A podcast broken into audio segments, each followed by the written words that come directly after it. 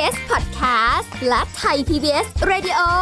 ขอเชิญทุกท่านพบกับคุณสุริพรวงศิตพรพร้อมด้วยทีมแพทย์และวิทยากรผู้เชี่ยวชาญในด้านต่างๆ ที่จะทำให้คุณรู้จริง รู้ลึก รู้ชัดทุกโรคภัย ในรายการโรงพยาบาล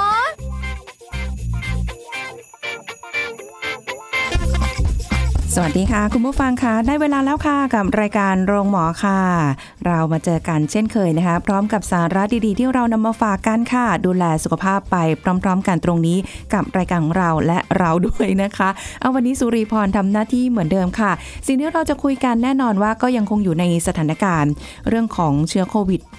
19 นะคะ แต่ว่าก็วันนี้เราจะคุยกันเน้นกันถึงเรื่องของผู้สูงอายุด้วย วันนี้เราจะได้มาพูดคุยกันว่าเอ๊แนวทางในการป้องกันการแพร่เชื้อโควิด -19 สู่ผู้สูงอายุเนี่ยเราจะมีวิธีการหรือแนวทางในการป้องกันได้อย่างไรบ้าง แล้วก็รวมไปถึงเคสกรณีที่เกิดขึ้นกับผู้สูงอายุหลาย ๆ ท่านนะบางท่านที่ โดยเฉพาะเคสต่างประเทศจะเห็นได้เยอะเลยว่าผู้สูงอายุเนี่ยจากไปค่อนข้างที่จะมากเลยทีเดียวนะคะ เดี๋ยววันนี้เราจะพูดคุยกับผู้ช่วยศาสตราจารย์ ดรเกษรสัมภาวทอง อาจารย์ประจำคณะสาธารณสุขศาสตร์ มหาวิทยาลัยธรรมศาสตร์ ผู้เชี่ยวชาญด้านการส่งเสริมสุขภาพและป้องกันโรคค่ะ สวัสดีค่ะ อาจารย์เกษรค่ะค่ะ สวัสดีค่ะค่ะสวัสดี ค่ะ อาจารย์คะวันนี้ที่เราจะคุยกันแน่นอนว่ายังคงอยู่ในเรื่องของผู้สูงอายุกับเรื่องของการป้องกันเชื้อโควิด -19 นั่นเองนะคะ แต่ว่าก่อนที่จะได้คุยกันถึงเรื่องราวต่างๆ ถึงแนวทางการป้องกัน อยากจะให้คุณผู้ฟังเนี่ยได้เรียนรู้จากประสบการณ์ที่เกิดขึ้นจริงนะคะของผู้สูงอายุ แล้วก็รวมไปถึงเคสที่เกิดขึ้นต่างๆ เหล่านี้นะคะ ที่มีผู้สูงอายุในต่างประเทศด้วย หรือแม้กระทั่งที่เป็นคนไทยที่ได้รับเชื้อโดยตรงเอง หลายท่านก็เเรียกว่า เป็นเป็นเหตุการณ์ที่เราก็คงไม่อยากให้เกิดขึ้นลูกหลานแต่ละคนก็คงไม่อยากให้เกิดขึ้นกับครอบครัวของตัวเองด้วยใช่ไหมคะ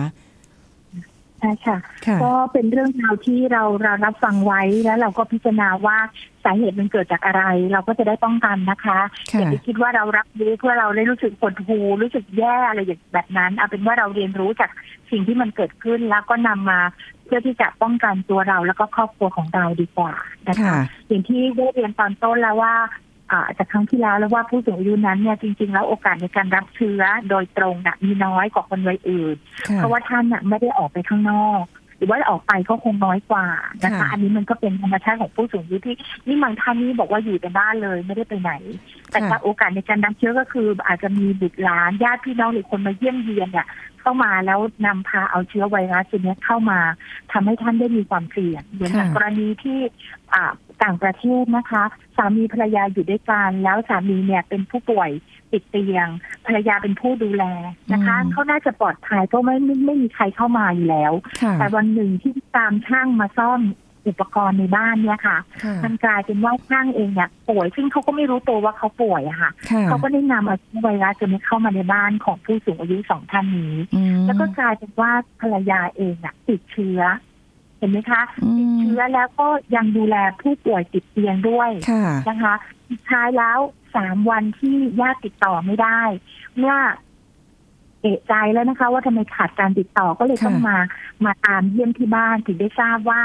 ตัวผู้ดูแลหรือภรรยาไม่เสียชีวิตไปแล้วโอ้ยจากการติดเชื้อค่ะเห็นไหมคะแล้วผู้สูงอายุที่ติดเตียงเนี่ย ถึงแม้ว่าท่านยังไม่ได้โดนเชื้อในตอนแรกเนาะแต่การไม่มีผู้ดูแลและเป็นผู้ป่วยติดเตียงก็ต้องขาดน้ำขาดอาหารใช่ไหมคะค่ะถึงสามวันโอ้ในข่าวเนี่ยฟังแล้วเราก็รู้สึกว่ามันเป็นอะไรที่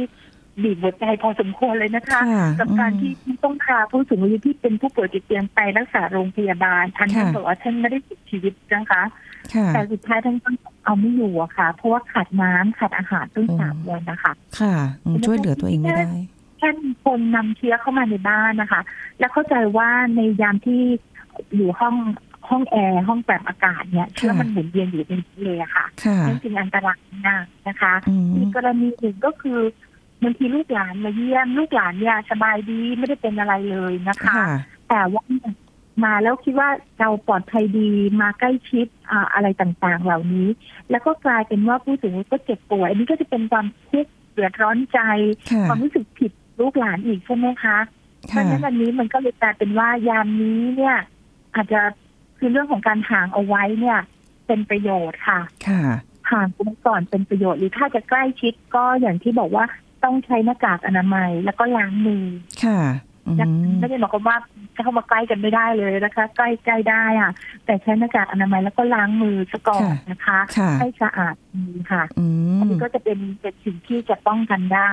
ค่ะเรื่องราวต่างๆ เนี่ยเชื่อว่ามีมีกรณีแบบนี้อีกมาก ซึ่งเราไม่รู้นะคะยังเพราะฉะนั้นยามนี้ หนึ่งดูแลไม่ให้เจ็บป่วยเลยนะคะ ไม่ว่าจะเป็นอะไรก็ไม่ควรจะเป็นนะคะค่ะเพราะว่าพอถ้ามีเป็นเกี่ยวกับระบบทางเดินหายใจ เราก็จะไปกังวลว่าไม่โควิดหรือเปล่าเห็นไหมคะมันมีคนจำนวนมากไปตรวจนี่ไม่ได้เป็นนะคะ ค่ะ มันจะกังวลมันจะรู้สึกแบบระแวงเอ๊ะเราเราเป็นหรือเปล่ามันมีอาการอย่างงู้นอย่างนี้อย่างนั้นใช่ไหมคะค่ะมันก็เลยพลอยที่จะเขาบอกว่าอะไรนะ ดูอาการเข้าข้างโควิดหมดเลยทั้งๆที่มันไม่ใช่เออมันจะเป็นไปตามนั้นเลยเพราะเรากังวลไงนะคะใช่เพราะฉะนั้นดูแลใช่ให้ดีนะคะค่ะเอ่อดูแลร่างกายให้ดีอย่าอย่าให้เราได้เป็นหวัดหรือเจ็บป่วยอย่างอื่นก็ลำบากค่ะใช่ไหมคะลำบากเหมือนกัน เช่นถ้าเกิดว่าเราปวดศีรษะปวดท้องแล้วเป็นโรคกระเพาะแล้วเราไม่กินอาหารไม่กินยาตึงเครียดเนี่ยค่ะดูข่าวติดตามข่าวมากไปเนี่ยปวดท้องโรคกระเพาะเนี่ยจะไปซื้อยามารับประทานก็กลัวเจนนี้จะไปหาหมอก็กลัวอีกค่ะเห็นไหมคะ เพราะฉะนั้นตอนนี้ดูแลร่างกาย ต้องบอกบางทีก็ต้องขอบคุณอันนี้เหมือนกันว่า สถานการณ์ยามนี้ทำให้คนดูแลร่างกายมากขึ้นอ๋อใช่ใช่ใช่ปวดนะค่ะเออต้องดูแลร่างกายมากขึ้นเลยนะคะค่ะสะอาดมากขึ้นนะคะกลับเข้าบ้านปุ๊บอาบน้ำสระผมเปลี่ยนเสื้อผ้าใหม่เนี่ยค่ะสะอาดมากขึ้นนะคะ ทุกวันแล้วนี้ก็ใกล้ชิดกัน อยู่บ้านมากขึ้นค่ะประทุกหยัวัดนนี้เงินด้วยต้องบอกบอกเหมือนกับว่าบอกตัวเองทุกวันเลยค่ะ อาจารย์เกสรว่าเราต้องรอดเราต้องผ่านสถานการณ์นี้ไปให้ได้ อะไรประมาณนี้เพราะว่าทำไปใช่ใช่เพราะว่าทั้ง work from home ด้วยนะคะ แล้วก็การที่จำเป็นจะต้องออกจากบ้านเพื่อจะออกมาปฏิบัติหน้าที่หรือทำงานอะไรก็แล้วแต่เนี่ย จะค่อนข้างระมัดระวังตัวเองสูงกว่าปกติ ปกติว่าระวังตัวเองโอ้โห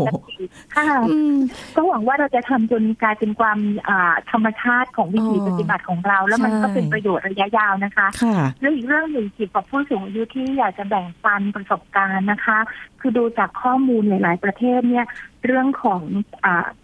การปฏิบัติทางศาสนาเนี่ยผู้สูงอายุเนี่ยท่านก็จะฝักใฝ่เกี่ยวกับเรื่องนี้ซึ่งเป็นธรรมชาติของความมีงานของความเป็นมนุษย์อยู่แล้วนะคะค่ะที่เราจะฝักใฝ่หรือปฏิบัติศาสนกิจอะไรต่าง ๆ ตามศาสนาของเราอืมเป็นสิ่งที่ดีแต่ตอนนี้เนี่ยมันกลายเป็นจุดอ่อนเหมือนกันที่ทำให้ผู้สูงอายุติดเชื้อจำนวนมากนะคะค่ะอย่างเช่นที่บางประเทศที่เอ่อผู้สูงอายุสตรีนะคะ แล้วท่านก็ไป ไปโบสถ์หรือไปปฏิบัติอันนี้ค่ะค่ะ สถานปฏิบัติธรรมเนี่ยค่ะ แล้วก็กลายเป็นว่าท่านก็ไปแพร่เชื้อในที่นั่นเยอะแยะเลยอืมเห็นไหมคะ หรือว่าการที่ไปปฏิบัติเดินทางไปต่างประเทศเพื่อไปปฏิบัติศาสนกิจเนี่ยค่ะซึ่งซึ่งมันก็เป็นความดีงามของมนุษย์นะ แต่ว่าในยามนี้มันกลายเป็นความเสี่ยงไปอีกแล้วค่ะเราคงเห็นนะคะคนไทยเดินทางกลับมาจะหลังจากที่ไปปฏิบัติสิ่งที่เป็นศาสนาของกลุ่มคนท่านเหล่านั้นเนี่ยค่ะค่ะแต่กลายเป็นว่าท่านจะติดเชื้อมาเยอะเลยอืมเห็นไหมคะค่ะหรือว่าตอนนี้ผู้สูงอายุบอกใกล้สงกรารแล้วค่ะคุณย่าคุณยายก็อยากจะไปทำบุญเหมือนเดิมที่เคยไปนะค่ะข้าวหม้อแกงหม้อก็ยี่ปิ่นโตไปถวายพระเนี่ย ไปได้ไหมอะตอนเนี้ยค่ะอืมก็อาหจยุดจะไปต้องก่อนปรับเปลี่ยนวิถีใหม่นะคะค่ะเพราะพระท่านเองท่านก็ก็ต้องใส่มาสก์เหมือนต้องใส่หน้ากากอนามัยเหมือนกันนะคะอืมแล้วอาหารที่ผ่านมือประเคนถึงท่านอย่างเงี้ยค่ะท่านก็อาจจะลำบากใจเหมือนกันนะคะค่ะถ้าท่านจะไปรับประทานโดยที่ไม่ไปอุ่นใหม่ให้ทำให้ร้อนใหม่อย่างเงี้ยค่ะค่ะอ๋อเพราะฉะนั้นตรงนี้บางทีมันเหมือนกับเราต้อง ต้องปรับตัวประยุกต์ค่ะซะหน่อยอะค่ะเรายังคงอยู่กับศาสนาได้เรายังคงปฏิบัติธรรมได้ แต่อาจจะต้องหลีกเลี่ยงการที่จะต้องไปเผชิญหน้าไปอยู่ใกล้ชิดมีการส่งต่อสัมผัสกันอะไรอย่างเงี้ยค่ะค่ะเอออาจารย์ต้เกองษรครับได้พูดถึงเรื่องของหน้ากากอนามัยที่จริงๆเอ่อไม่ว่าจะไปไหนหรืออยู่บ้านอะไรอย่างเงี้ยค่ะคือกำลังมีความรู้สึกว่าผู้สูงอายุหลาย ๆ ท่านอาจจะไม่ค่อยชอบใส่เพ ราะว่ารู้สึกแบบใช่ใส่แล้วมันค่ะอึดอัดมันหายใจไม่สะดวกไม่ต้องค่ะเออคุยก็ไม่ค่อยถนัดอะไรแบบเนี้ยค่ะ คือจริงๆหน้ากากอนามัยเนี่ยจำเป็นไหมคะที่แบบเอาล่ะผู้สูงอายุถ้าเกิดอยู่บ้านควรใส่ไหมหรือว่ายังไงไหมคะคือจริงๆ ถ้าท่านอยู่คนเดียวนะคะค่ะไม่ได้เกี่ยวข้องกับใครเนี่ยอืมหรือว่าอยู่กันคนอื่นๆ ก็อยู่ห่างๆ เนี่ยท่านค่ะไม่ต้องใส่หน้ากากอนามัยนะคะ อยู่ในบ้านเนี่ยนะคะ แต่ถ้ามีลูกหลานมีเด็กเล็กหรือมีเด็กวิ่งเล่น แล้วมาเนียเนียใกล้ชิดกันเนี่ยค่ะถ้าบุคคลเหล่านั้นก็ไม่ใส่อะอ่าท่านก็ต้องใส่ละค่ะค่ะ ถึงแม้จะแบบใช่ไหมคะรู้สึกแบบอึดอัดยังไงก็จำเป็นต้องใส่ใช่ไหมคะมันก็อืมมีหน้ากากบางประเภทอะนะคะที่ที่ที่ใส่แล้วจะเบานิดนึงก็คือเขาเรียกว่าอะไรเป็นสารเบียร์ที่มันจะมีส่วนอ่าตรงบริเวณปากกับจมูกเนี่ยพองออกมานิดนึงไม่แนบอ๋อคิดตาย พอแนบค่ะคิดแล้วก็หายใจที่ไอ้พนกรรมก็ไปปิดจมูกปิดปากแค่นั้นก็หายใจไม่ได้ค่ะคือก็จะรำคาญเหมือนกับว่ามันมีตัวมาปิดปากกับจมูกนะคะอืมต้องใช้แบบ เขาเรียกอะไรแบบสามดีนะคะที่มันจะพองมาสักนิดหนึงนะคะค่ะอืมอะถ้าอันนั้นก็จะทำให้หายใจสะดวกขึ้น อ๋อ แต่ถ้าเป็นหน้ากากแบบผ้าก็ต้องเอาไปซักใช่ไหมคะมีมีสำรองไว้ค่ะหน่อยใส่สลับกันค่ะใช้อันหนึ่งเสร็จค่ะแล้วก็ไปซักหน้ากากอะไรผ้าอย่างเงี้ยที่เขาเย็บแบบสามดีก็ก็มีนะคะ ไม่ไม่ค่ะจะเป็นไอ้เอ็นเก้าห้าอันนั้นไม่ไหวค่ะค่ะอันนั้นนี่ต้องเออเป็นสำหรับในโรงพยาบาลค่ะถ้าอยู่ที่บ้านธรรมดาเนี่ยป้องกันแค่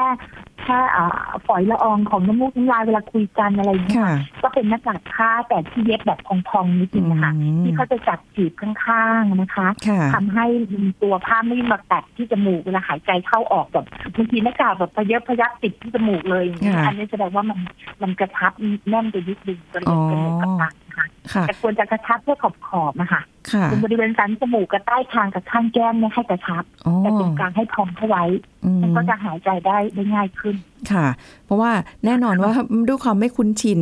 ก็มักจะไม่ใส่แล้วก็จะแบบถอดออกตลอดนะคะ แต่อันนี้ก็เหรือไม่ก็ดึงมาไว้ใต้คาง ก็มีก็อันนี้ก็ต้องต้องทำความเข้าใจนะคะ บอกค่ะอ่าคุณปู่คุณย่านะคะ ก็ว่า เออ มันจำเป็นยังไงนะ มันเพราะค่ะป้องกันอะไรยังไงได้บ้างอะไรอย่างเงี้ยนะก็ค่ะต้องทำความเข้าใจกันหน่อยใถ้าออกไปนอกบ้านตค่ะอนนี้เนี่ยต้องบอกว่าต้องต้องขอให้ท่านแบบถ้าถ้าจะออกจากบ้านต้องใส่ค่ะ ค่ะคำว่าออกจากบ้านในนี้คงไม่ได้ออกไปเดินกลางทุ่งกลางนาหรืออะไรที่ไม่เจอใครมันก็ไม่เป็นไรนะคะค่ะ แต่ถ้าออกนอกบ้านเช่นไป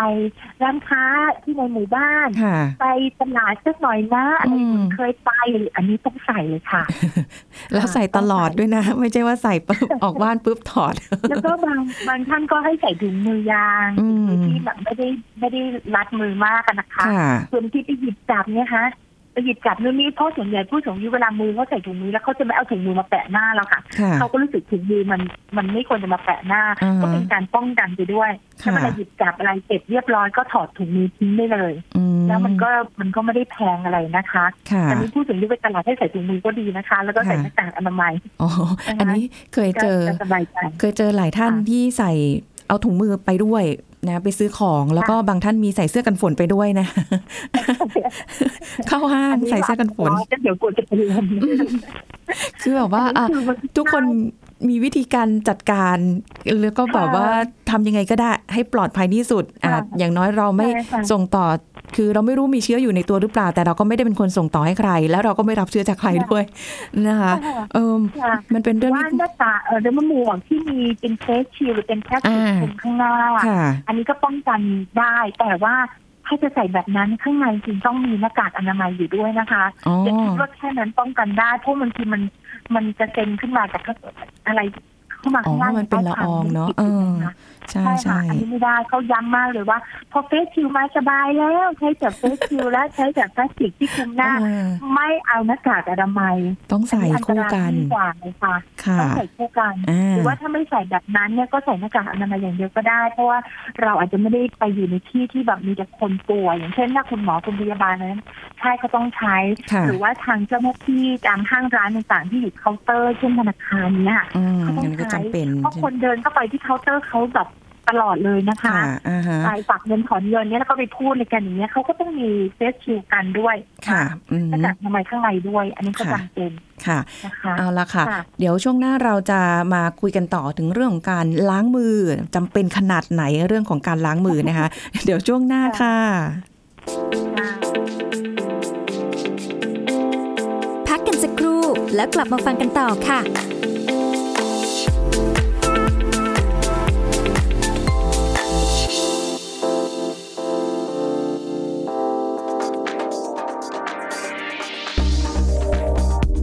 คุณผู้ฟังครับ กรณีที่มีการนำช้อนซ่อมไปจุ่มหม้อหุงข้าวเพื่อฆ่าเชื้อโรคนั้นนะครับ วิธีการนี้ไม่แนะนำให้ปฏิบัติเด็ดขาด เพราะหม้อหุงข้าวไม่สามารถควบคุมอุณหภูมิความร้อนได้ และหากเป็นหม้อหุงข้าวประเภทที่เคลือบผิวภาชนะด้วยเทฟลอนเซรามิก อาจจะสิ่งต่อการปนเปื้อนสารโลหะจำพวกตะกั่วและโครเมียม ดังนั้นนะครับโรงอาหารหรือฟู้ดคอร์ทควรเปลี่ยนมาคุมเข้มในขั้นตอนการล้างทำความสะอาดภาชนะ ซึ่งเป็นด่านแรกที่มีประสิทธิภาพในการป้องกันเชื้อโรค และการสร้างความมั่นใจให้กับผู้บริโภคได้เป็นอย่างดีครับ ขอขอบคุณข้อมูลจากแพทย์หญิงพันพิมลวิปุลากร อธิบดีกรมอนามัย คุณกำลังฟังรายการโรงหมอ รายการสุขภาพเพื่อคุณจากเรากลับมาพูดคุยกันต่อค่ะ คุณผู้ฟังคะวันนี้ก็เป็นช่วงเวลาที่เรียกได้ว่าเราได้มา เสริมนะคะ แล้วก็มาเติมให้ความเข้าใจในเรื่องของการป้องกันโควิด -19 กันมากยิ่งขึ้น โดยเฉพาะในส่วนของผู้สูงอายุนั่นเองนะคะ เราคุยกันมาหลากหลายอย่างเลยทีเดียวค่ะ แต่ว่าอีกขั้นตอนหนึ่งแหมไม่ทำไม่ได้นะคะเพราะว่าได้รับคำแนะนำย้ำนักย้ำหนาทั้งกรมควบคุมโรคนะคะ หน่วยงานที่เกี่ยวข้องอะที่จะแนะนำว่าจริง ๆ แล้วเนี่ยจำเป็นนะในเรื่องของการล้างมือบ่อยๆนะคะ อันเนี้ยข้อเนี้ยต้องล้างบ่อยขนาดไหนหรือแบบโอ้โหเอาหลัดตลอดเวลาไหมเดี๋ยวคุยกับอาจารย์เกสอนกันต่อค่ะ อาจารย์คะอันเนี้ยเป็นอีกข้อหนึ่งที่หลายคนก็แบบว่าโอ้โหมันต้องล้างมือกันขนาดนั้นเลยเหรอเดี๋ยวเออาล้างเออาล้างเฮ้ยไม่นะปกติชีวิตก็ไม่ได้แบบ ตอนที่ไม่มีโควิด -19 เนี่ยฉันก็ หยิบจับนู่นนี่นั่นฉันก็ไม่เห็นเป็นอะไรเลยทำไมตอนนี้ถึงต้องมารณรงค์กันเหลือเกินอ่ากับการล้างมือค่ะก็เลยบอกว่าบางทีโรคนี้มันก็มีส่วนช่วยทำให้เรากลับมาสู่อะไรนะคะ สุขภาพอนามัยที่ดีดีดีสุขอนามัยส่วนบุคคลที่ดีมากขึ้นนะคะค่ะในเรื่องของการล้างมือเนี่ยต้องบอกว่า มันมาคู่กันกับเรื่องหน้ากากอนามัยเลยทีเดียวในยุคโควิด -19 เนี่ยค่ะค่ะ เพราะว่าถ้าเราใส่หน้ากากอนามัยแต่เราไม่ล้างมือ โอกาสที่มือจะมาสัมผัสหน้าเนี่ยมันง่ายมากนะคะค่ะดังนั้นจึงต้องล้างมือทีนี้ถามว่าอ่าแล้วล้างบ่อยแค่ไหนล้างยังไง ก็ต้องบอกว่าขึ้นอยู่กับลักษณะของกิจกรรมในชีวิตประจำวันของเราเลยนะคะ ถ้าเราอยู่บ้านเราไม่ได้ไปไหนเลย แล้วบ้านเราก็ไม่ได้มีใครป่วยอะไรเงี้ยค่ะเราก็ล้างมือพอสมควรนะคะ เท่าที่เราคิดว่าเราควรจะล้างเช่น ก่อนจะทำอาหารเราก็ล้างค่ะมือก่อนอืมและทำอาหารเสร็จเราก็ล้างมือก่อนรับประทานอาหารเราล้างมือค่ะก่อนเข้าห้องน้ำออกจากห้องน้ำเราก็ล้างมือ อันนี้คือตามกิจวัตรประจำวันของเราที่เราอยู่ในบ้านค่ะนะคะแต่ถ้าเราออกไปข้างนอกล่ะโอ้โหเราต้องจับราวบันไดเลื่อนอ่าปึ๊บเอาละค่ะ อันนี้ก็ต้องพ่นแอลกอฮอล์เจลต้องทาล้างมือด้วยแอลกอฮอล์เจลหรือพ่นแอลกอฮอล์แล้วใช่ไหมคะเพราะบันไดเลื่อนนี่คนผ่านเป็น หลายร้อยคนเลยนะคะค่ะบันไดเลื่อนตามที่ต่างๆอืนะคะมหรือว่าเราขึ้นรถเมล์เราต้องจับราวรถเมล์ค่ะก็เป็นที่ที่คนเขาก็มาจับกันอย่างเนี้ยค่ะ อันเนี้ยเราก็ต้องล้างมือ หรือว่าเราไปเอ่อแต่สัมผัสอะไรในที่สาธารณะที่พื้นผิวเช่นนั่งโต๊ะปุ๊บมือเราก็จะวางบนโต๊ะค่ะนั่งเก้าอี้มือวางบนโต๊ะค่ะบนโต๊ะตรงนี้นี่ก็อาจจะมีละอองของฝอยของน้ำมูกน้ำลายของคนป่วยก็ได้ใช่ไหมคะอันนี้ก็ต้องล้างมือแล้วค่ะดังนั้นถึงว่าล้างบ่อยแค่ไหนขึ้นอยู่กับ กิจวัตรประจำวันของเราอืมทีนี้ถ้ามาดูผู้สูงอายุเนี่ยถ้าท่านอยู่แต่บ้านเนี่ย ก็ย้ำเน้นให้ท่านล้างมือตามที่เอ่อในกิจวัตรประจำวันนะคะ เช่นก่อนรับประทานอาหารล้างมือหน่อยนะคะออกจากห้องน้ำล้างมือด้วยนะคะ อะไรเงี้ยค่ะค่ะก็เป็นไปตามนั้นก็พอ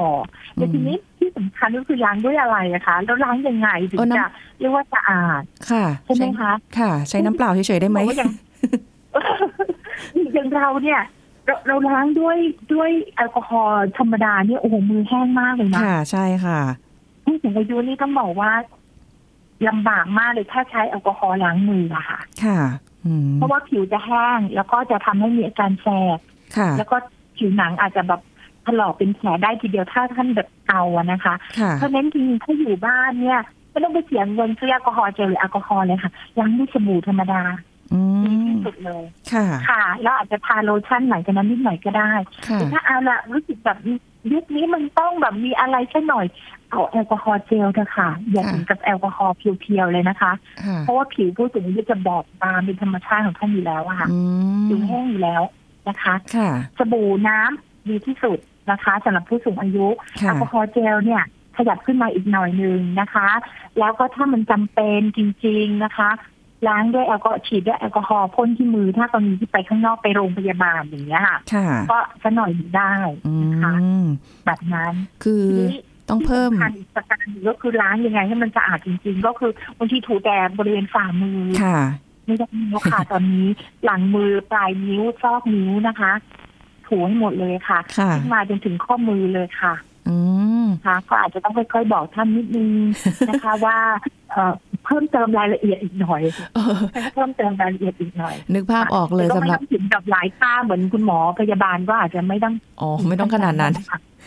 นึกภาพออกเลยค่ะพี่เกสรเพราะว่าหลายท่านจะบอกว่า โอ๊ยอะไรมันจะต้องเยอะมากมายขนาดนั้นใช่ไหมคะค่ะเออแต่นี่คนออกจากบ้านนี่อุปกรณ์เยอะมากนะคะ เต็มไปด้วยอุปกรณ์เจลก็มาสำรองมาใช้มาสำรองแอลกอฮอล์เจลจริงแล้วก็ค่ะแอลกอฮอล์พ่นมือนะคะค่ะนู่นนี่นั่นถุงมือเพิ่มแต่ละตอนนี้นะคะ หมวกกันโควิดอีกอะไรอีกนะคะโอ้โหเยอะมาก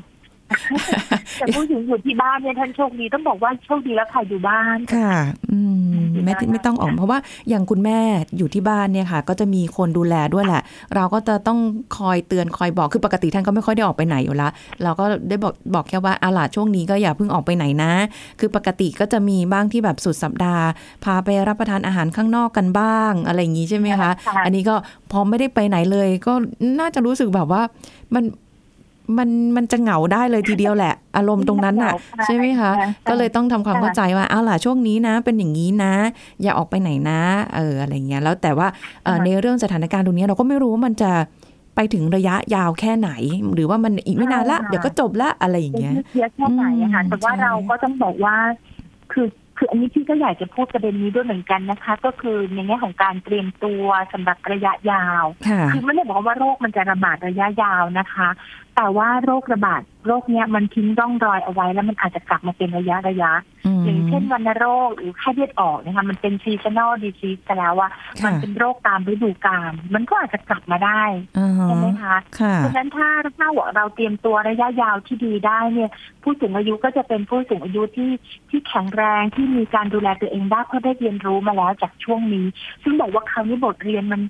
มันสาหัสมากเลยนะคะ มันไม่ได้ให้เวลาเราเตรียมตัวมาเลยอะค่ะอืมเมื่อใช่เมื่อธันวาเนี่ยค่ะดูสิคะมาถึงบัดนี้เห็นไหมคะค่ะแต่ละประเทศก็ไล่ไล่ไล่กันมาสาหัสสาหัสมาทั้งนั้นเลยนะคะค่ะของเราก็ยังนับว่าดี ทีนี้ระยะยาวทำอะไรก็คือทำร่างกายให้แข็งแรงเข้าไว้อ่าเอ่อร่างกายแข็งแรงเข้าไว้เนี่ยมีภูมิต้านทานที่ดีเลยอะค่ะค่ะต้องบอกว่า ขอบคุณอีกอันหนึ่งก็คือทำให้คนใส่ใจที่ทำให้ตัวเรามีภูมิต้านทาน ภูมิต้านทานที่ดีคืออะไรอะคะ คือกินอาหารที่มีประโยชน์นะคะครบทั้งห้าหมู่อะทั้งพืชผักผลไม้อะไรต่างๆนะคะวิตามินให้พร้อมเลยนะคะ แล้วออกกำลังกายค่ะจะเบาจะหนักก็ต้องออกกำลังกายให้ร่างกายได้มีสร้างภูมิต้านทานนะคะค่ะแล้วก็อากาศบริสุทธิ์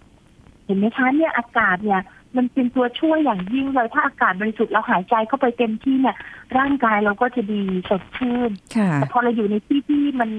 อับทึบนะคะการระบายอากาศไม่ดีมีฝุ่นละอองมีเชื้อโรคอะไรพวกเนี้ยเอ่อ ระบบทางเดินหายใจของเราก็ก็เหมือนจะมีปัญหาอยู่แล้วอะค่ะแล้วยิ่งพอมาโดนอันนี้ปุ๊บเนี่ย มันจะประทุได้ง่ายมาก ผู้ที่เสียชีวิตเนี่ยนอกจากโรคประจำตัวที่เป็นสังเกตนะครับมีผู้ชายมากกว่าผู้หญิงนะอืคะมใช่ใช่เพราะอะไรครับผู้ชายสูบบุหรี่มาก่อนอื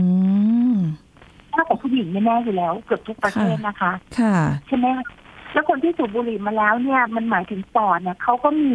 สมรรถภาพในการขับของเสียออกเนี่ยได้ได้น้อยลงอยู่แล้ว ฟังก์ชันของเขาลดลงอยู่แล้วเพราะฉะนั้นพอติดเชื้อปุ๊บเนี่ยมันก็จะแย่หนักขึ้นค่ะอ๋อแย่มากขึ้นเลยเห็นไหมใช่คะใช่ก็อาจจะเป็นการดีที่จะเตรียมตัวคนรุ่นใหม่นะอย่าสูบบุหรี่นะ เพราะว่าเนี่ยไวรัสตัวนี้มันทำลายปอดถ้าเธอสูบบุหรี่มานี่เธอจะฟื้นยากกว่าคนอื่นค่ะเห็นไหมคะแล้วถ้าผู้สูงอายุมีประวัติการสูบบุหรี่มาตั้งแต่ตอนวัยหนุ่มหรือวัยสาวก็แล้วแต่เนี่ยก็ต้อง เลิกขาดแล้วค่ะตอนนี้นะค่ะเลิกขาดแล้วก็มาหันออกกำลังกายเพื่อให้ปอดเนี่ยของเราแข็งแรงขึ้น มีความจุปอดที่มากขึ้น หายใจได้ลึกขึ้นอ๋อถ้าหายใจตื้นๆรับออกซิเจนไม่พอเนี่ยค่ะปอดอะมันก็ไม่มีประสิทธิภาพในการทำงาน แล้วยามที่ต้องเกิดมันจะติดเชื้อขึ้นมาเนี่ย มันจะสู้ไม่ไหวอะค่ะ ค่ะ อืมเหมือนกับว่านี่ก็เป็นระยะยาวเลยนะคะ ในในช่วงวิกฤตเนี้ยมันทำให้เราได้กลับมาดูแลสุขภาพตัวเองมากขึ้น ใส่ใจตัวเองมากขึ้นเอ่อได้ได้รู้ว่าต้องทำอะไรใช่ไหมคะในการดูแลสุขใช่ภาพค่ะหรือแม้กระทั่งเรื่องไอจามเมื่อก่อนใครไอใครจามเราก็เราก็ไม่ไม่เดือดร้อนนะแต่ตอนนี้ใครไอก็แค่ถึงเราเลยแบบบอกมีสะดุ้งเลยต่างเนี่ยเออเออจริงจามที่โอ้เรื่องใหญ่ละๆค่ะนะคะเพราะฉะนั้นไอจามก็ต้องมีวิธีนะคะ เออต้องยกข้อศอกขึ้นมาหน่อยนะอ่าทำไมไม่เอามือปิดล่ะ ถ้าเออไอจามทำไมไม่เอามือปิดใช่บอกว่าใช่มือปิดนอกจากมันจะไม่หมดแล้วนะปิดไม่มิดแล้วอะปิดค่ะกันไม่ได้แล้วมือเรายังสัมผัสน้ำมูกน้ำลายตัวเราอ๋อแล้วเราไปจับโต๊ะจับเก้าอี้ไปจับที่นู่นที่นี่ค่ะแต่ถ้าเรายกข้อศอกขึ้นมานะคะ อันนี้มันจะทำให้เราในยไอจามเนี่ย มันลงต่ำลงพื้นค่ะไม่ไปโดนที่มือ แล้วข้อศอกเราก็คงไม่เอาไปแบบถูถ่ายที่ไหนมากเท่ากับมือนะคะ ค่ะ ใช่ใช่อันนี้ก็เลยเป็นวิธีที่เราต้องเรียนรู้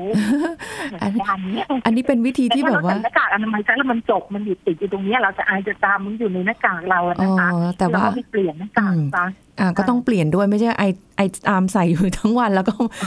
มันหายากแพงด้วยเลยไม่เปลี่ยนซะเลยไม่ได้นะเออค่ะอันนี้ก็เป็นอะไรที่ได้เรียนรู้เยอะแยะเลยค่ะ ใช่ใช่ค่ะ แล้วก็ยังมีอีกหลายอย่างนะ ตอนนี้คือ ถ้าอะไรที่มันจะเป็นการป้องกันตัวเองได้ เราป้องกันไว้เถอะนะคะ ไม่เกิดกับเราก็ดี แล้วก็จะได้เริ่มกลับมาหันมาใส่ใจดูแลสุขภาพมากขึ้นนะคะด้วยหลักการง่าย ๆเลย ที่ไม่ได้ยุ่งยากอะไรนะคะ เราก็สามารถทำได้ด้วยตัวเองกันอยู่แล้วนะคะกินอาหารให้ครบห้าหมู่นอนหลับพักผ่อนให้เพียงพอพยายามออกกำลังกายทำจิตใจให้อ่าสบายๆอะไรอย่างเงี้ยก็เป็นค่ะแบบพื้นฐานเบื้องต้นทั่วไปที่ทุกคนทำได้ไม่ได้ยากเลยไม่ต้องไปหาซื้ออะไรแบบเอ่อต้องแพงๆอย่างเดียวต้องอะไรขนาดนั้นก็ไม่ต้องนะคะ เอาพื้นฐานตรงนี้แล้วก็จะเสริมอะไรก็เอาตามที่กำลังทรัพย์แต่ละคนมีอยู่แล้วกันทำงานค่ะใช่ขออนุญาตว่าที่อยากจะเสริมในเรื่องของค่ะการรับประทานอาหารในครอบครัวนะคะ อันเนี้ยเราเคยได้ยินพูดว่ากินร้อนช้อนกลางล้างมือนะคะค่ะแล้วตอนนี้มันก็มีประเด็นขึ้นมาคำว่าช้อนกลางเนี่ย แล้วครอบครัวไทยเราเป็นอาหารที่ ที่แชร์กันไม่ไม่ค่ะเหมือนบางชาติเนี่ยของเขาเซตใครเซตของคนนั้นนะอืมก็นั่งทานของเขาไปเขาไม่ได้แบ่งอาหารกันด้วยซ้ำเนาะค่ะแต่ของเราเนี่ยจะยกมาเป็นชามแกงชามต้มอะไรก็ชามใหญ่นะเวลานั่งทานด้วยกัน แล้วมันเป็นธรรมชาติอย่างเวลาทานข้าวเนี่ยก็คือเราไม่ได้ใส่หน้ากากนะเราถอนนะค่ะแล้วเวลาทานแล้วบางทีมันก็คุยกันด้วยใช่ไหมคะอืมเขาถึงได้แบบตอนนี้ต้องยกเลิกไม่ไปนั่งทานอาหารที่ตามร้านอาหารเพราะนั่งที่ร้านอาหารโอกาสแพร่เชื้อ นะต้องระวังด้วยบาทีทานอาหารที่จัดก็มีจามมีอะไรมูกอะไรนี้ด้วยนะคะค่ะฉะนั้นเวลาทานอาหารในบ้านเนี่ยคือต้องบอกว่าในช่วงนี้ถ้าลูกหลานยังไปข้างนอกแล้วกลับมาเนี่ยบางทีทำอาหารร้อนอย่างเดียวก็ยังไม่พอนะอาจจะต้องค่ะตักแยก เป็นโอเคส่วนๆของใครของคนนั้นเนาะค่ะ อาจารย์แยกคะกันจะทานดีกว่าค่ะได้ค่ะ อันนี้ก็เป็นหลักในในที่เราทุกคนจะช่วยกันได้นะคะเอาวันนี้หมดเวลาแล้วขอบคุณอาจารย์เกษรที่มาให้ความรู้กับเราด้วยนะคะ ขอบคุณค่ะอาจารย์ค่ะขอบคุณค่ะค่ะขอบคุณสวัสดีแล้วก็ขอให้ค่ะปลอดภัยทุกท่านนะคะค่ะ เช่นกันค่ะสสวัวัสสดีดีค่ะค่ะ หมดเวลาแล้วค่ะกับรายการโรงหมอพบกันใหม่ครั้งหน้าค่ะ สวัสดีค่ะ